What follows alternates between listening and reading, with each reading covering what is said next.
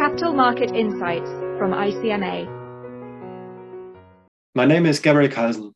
I'm a director within ICMA's Market Practice and Regulatory Policy Department, and I'm responsible for fintech across primary and secondary bond markets, repo and collateral markets, and sustainable finance.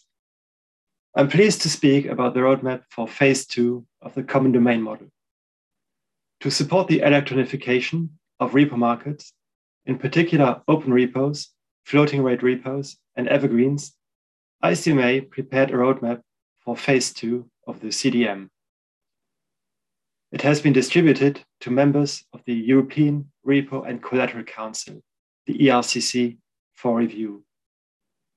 While best practices in the European repo market are reflected in the ERCC guide, market participants can choose between a broad range of vendor firms and internal solutions to translate repo workflows into their internal IT systems for trading, risk management, or reporting, amongst others.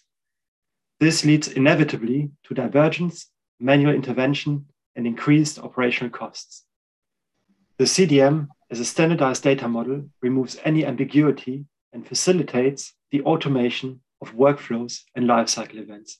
For example, of re-rate or reprice events or settlement related processes. By extending the CDM, member firms will be able to reduce manual intervention and automate reconciliations in the middle and back office, since the CDM enables firms to view a transaction through the same lens and enhances data quality.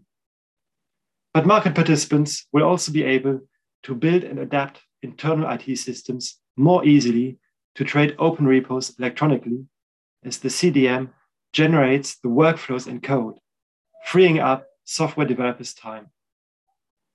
The CDM also helps to future proof operations for new technologies such as distributed ledgers, as well as evolving reporting requirements, for example, under the SFT regulation.